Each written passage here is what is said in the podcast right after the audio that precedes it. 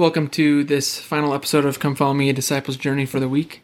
This episode will uh, will discuss chapters four and five from Ether.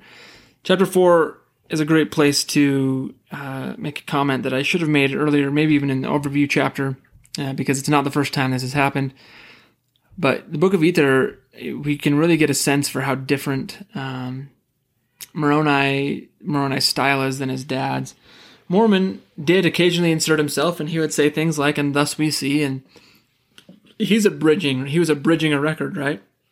And so he would say, "This happened, and then this happened, and this happened, this happened," and then he would say, "And thus we see this thing," and he would teach us a lesson, and kind of uh, based on what he's just shared. But he didn't often insert himself into the record. Moroni, on the other hand, uh, for one reason or another, and it may be because he felt so strongly about this record, felt so strongly about what he'd seen his people go through, and knowing what the people of Jared, how they ended, the Jaredites ended. Um, maybe he, that's one of the reasons he inserted himself. maybe it could just be that he has a completely different style, whatever it may be. And then I think there are many right answers, and and if you look at it from different ways, I think you can learn different things. But I wanted to point out he's definitely different. All of chapter four is Moroni. Uh, chapter three, there was a bunch of Moroni where he inserted and said some things. All of chapter four is Moroni saying uh, some things that he's been commanded to do and uh, some revelation that he's received as it relates to. I mean, it starts because he's been commanded to seal up the writings of the brother of Jared, and that leads into some other things that he's commanded and some of the revelation that he received. And so we just get this just different uh, perspective from clearly a different record keeper who has a different style. So in chapter four, Moroni is, like I said, commanded to seal up this record from the brother of Jared, along with writing up. He's, I mean, he's writing his own record and compilation of it, but he's also commanded to seal up the writings of the brother of Jared, so that uh, they are sealed and uh, presumably then bury them along with everything else, right? So uh, they would be kept and preserved. So it wouldn't just be his record that was had. And so the Lord says, These things are going to be hidden until the Gentiles are ready for them. For the Lord said, They shall not go forth unto the Gentiles until the day that they shall repent of their iniquity and become clean before the Lord. So, cleanliness, okay, then Moroni continues, says, In that day they shall exercise faith in me. Well, the Lord continues, saith the Lord, even as the brother of Jared did. So, in that day they shall exercise faith in me, even as the brother of Jared did. Remember what kind of faith he had? Pretty great faith. And they may become sanctified in me. Then I will manifest unto them the things which the brother of Jared saw, even unto the unfolding unto them all my revelations, saith Jesus Christ, the Son of God, the Father of the, of the heavens and the earth and all things that in them are. So we need to have faith and repent so that we can be sanctified and cleansed. Remember, remember I talked in the previous episode about how good of an example the brother of Jared was, but he was chastened and he repented and he had faith. So he had, he was faith and repent, cleansed, sanctified. So that led to this sanctified, sanctified state, a, a chastened and pure state. He counseled with the Lord because of his faith he continued in this path. And the faith and the sanctifi- sanctification led to what? Revel- his revelation. And the Lord clearly is telling us here that that's the same thing that we can do. They have faith in me, and they be- may become sanctified, and then I will manifest unto them these revelations. The brother of Jared had faith, he was sanctified, he received revelation. The Lord says to us, Have faith, be sanctified, and I will show you the same things. I will give you revelation. And he that will contend against the word of the Lord, let him be accursed. And he that shall deny these things, let him be accursed. For unto them will I show no greater things, saith Jesus Christ. For I am he who speaketh. And at my command the heavens are opened and are sh- shut. And at my word the earth shall shake. And at my command the inhabitants thereof shall pass away, even so by fire. Look at the power of the word of the Lord. He that contends against his word shall be accursed. Well, and then he goes and he says, "My com- at my command, he can command the earth. At his command, the inhabitant the inhabitants of the earth shall pass away." Don't. So, how is that any different than his word that's written in the scriptures? And so he gives us a warning to uh, take heed and to be diligent in our study and to not contend against his word. And then he gives us a key to know how things are his word and are from him. He says, For because of my spirit ye shall know that these things are true, for it persuadeth men to do good. And whatsoever thing persuadeth men to do good is of me, for good cometh of none save it be of me. I am the same that leadeth men to do all to all good. Where does where do good things come from? God. All good things come from God. Moroni chapter ten and chapter seven. So Moroni chapter seven is Mormon writing. Moroni chapter ten is Moroni writing. Here we have Moroni writing the words of the Lord.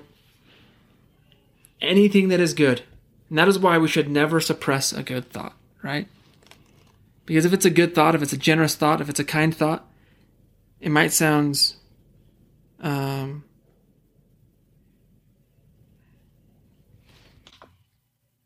so I got a little distracted and had some issues with recording equipment.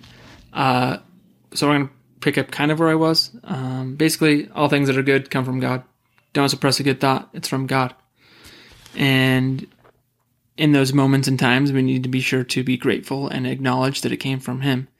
But it's how Moroni gives us this key of how we can know that things come from him because they persuade us to do good. It's powerful that he would write this. It's powerful that he would that he received this revelation from God and recorded it. And then in Moroni chapter 10, he would tell us how to know that the record is true by having faith in God and praying and asking in, uh, with faith and with real intent and in a sincere heart. And that the Spirit would tell us that it's true. And how does the Spirit tell us that it's true? It tells us it's true by persuading us to do good through the, through the feelings and thoughts that are good, right? And so the, the same man who wrote that invitation, the same man who told us that key, received this revelation telling us that all things that are good come from God. In verse 12, chapter 4, he says, I am the same that leadeth men to do all good. He that will not believe my words will not believe me, that I am. And he that will not believe me will not believe the Father who sent me. For behold, I am the Father, I am the light and the life of, and the truth of the world. Come unto me, O ye Gentiles, and I'll show you the greater things. Hear him is what I when I read that verse this time studying, I I wrote the words hear him. Because don't contend against his word. Remember his at his command he can do all these things. And how can you know that it's his word? Because they can persuade you to do good. And so if we hear him then we will know that he is, and that we will then believe in the Father who sent him, and we will believe uh, that he and the Father, and we will believe that he is the Father, and we will believe that he is the truth and the light and the life of the world. It all starts by hearing. You first have to hear those words and hear his words. Um, so verse 17 says, Therefore, when ye shall receive this record, you may know that the work of the Father has commenced upon all the face of the land. This echoes what Christ said in 3 Nephi chapter 21, that when the Book of Mormon would come forth, then you know that's a, a sign of the, of this, basically the, the start of the second coming. It's a sign of the restoration of all things. And we clearly live in that day. Chapter 5, uh, Mormon continue, or excuse me, excuse me, Moroni continues by telling us, how are you going to do this? How, how are we going to, how are you going to know that these things are true? He's going to tell us some more ways. Uh, but first he says, this is something interesting. He says, and now I'm Moroni, I have written the words which were commanded me according to my memory. And so he's writing, the things that he's writing are, he's been, he's received these revelations and he's writing them according to his memory. And I think it's probably because he ran out of ore, remember? So there's this time where he didn't have room on the plates, and so he received some revelation and uh, didn't have anything where to write it. But now he's has some ore. He's like, oh, I've got to write all those things. It's not too late. It's not too late to record things the Lord has told you. It might not be as great as and perfect as a memory of when you first received it. Ask God. Ask for the Spirit to bring all things to your remembrance. It's not too late. Mormon's writing this after the fact. It's not too late in chapter 5, he tells us that they were going to be uh, witnesses to the Book of Mormon and that they would testify of its truthfulness. Before I get into that, um, I wanted to. I just wanted to read verses four and five, and and by and in the mouth of three witnesses shall these things be established, and the testimony of three, and this uh, and the testimony of three, and this work in the which shall be shown forth the power of God, and also His word, of which the Father and the Son and the Holy Ghost bear record, and this shall stand as a testimony against the world at the last day. And if it so be that they repent and come unto the Father in the name of Jesus, they shall be received into the kingdom of God. How do we get his name? How do we come unto him in the name of Jesus? Through the ordinance and covenants of the priesthood, through our sacramental uh, covenants, through baptismal covenants, through the covenants we make in the temple. And that stands out to me because the words in verse 4 say, in the which shall be shown forth the power of God and also his word. How, how is the power of God shown? Well, Doctrine and Covenants section 84 tells us that through the ordinances thereof, through the ordinances of the priesthood, is the power of godliness manifest, manifest being shown. How are, and this is the power of God. And how is it shown forth? It's through the covenants. And then he goes on and says, Have faith, repent, and come unto Christ. Come unto God, in the name of Christ. You only can do that through through making and keeping sacred covenants. Now, the, the witnesses. So, uh, Oliver Cowdery, David Whitmer, and Martin Harris are the three uh, witnesses. They all, uh, at one point or another, left the church. Two of the three ended up coming back, but none of them denied their testimony.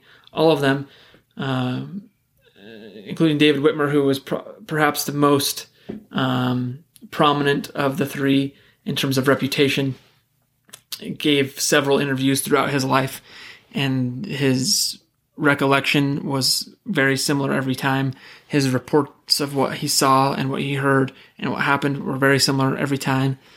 Uh, and so that's, I mean, these three men witnessed the the plates and and um, you can read about their their testimony in the in the front of the Book of Mormon, uh, in the witness of the three. To close, I want to read a somewhat lengthy snippet from uh, a conference 1999 from President Oaks, then Elder Oaks.